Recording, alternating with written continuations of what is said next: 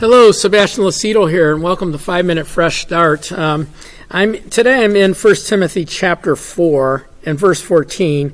It says, "Do not neglect the gift that is in you, which was given to you by prophecy, with the laying on of the hands of the eldership. Meditate on these things. Give yourselves entirely to them, that your progress may be evident to all. Take heed to yourself and to the doctrine." Continue in them, for in doing so, you will save not only yourself, but those that hear you. Amen. And, and, and I, I open up here now. Uh, Paul is uh, talking to Timothy about an experience where he laid hands on him and he received a supernatural gift. I want to talk to you about that. I want to talk to you about our, our gifts today. We are all gifted by God with natural abilities. These are things that come natural to us.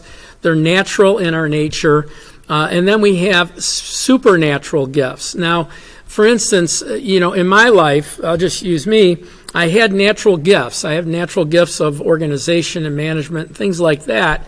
But I didn't have a teaching gift. I didn't start off as a teacher. I didn't want to teach. I was afraid to, to even uh, discuss the word with, uh, with uh, a small group of people.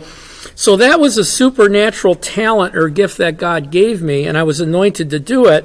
And then thirdly, we all have gifts in our lives that God that God gives us resources, uh, uh, finances, properties, whatever it may be. So when you look at the believer, when you look at us, everything that we are, even naturally are, uh, is given to us by God. It's all from God. He created us. He knew us before we were born and gave us those gifts and the talents. So what the Holy Spirit is saying here is don't neglect the gift. Don't neglect the gift that God has given you. In other words, God has given you these gifts not for, you know, for you or not for, uh, you know, your growth or, or, or pride, but He's given you these gifts as a part of the body of Christ you know, to do all of the hats that he's given you. He may have called you to be a husband or a wife, uh, to be a father, to be a mother, whatever it may be that you're called to do. But primarily, we are all what? Ministers of the gospel, sons and daughters of God.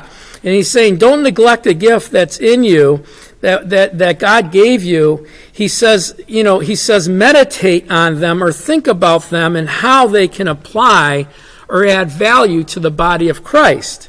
And he said, make it so evident that your progress is seen by everyone, that everyone knows that you have these gifts and that you're using them in service for Christ. Amen. In, using them in service for the church and make it evident to all. And he goes on and he says, Take heed to yourselves that you do the doctrine or live the word of God. Don't drift from sound doctrine so that you can save yourself and others.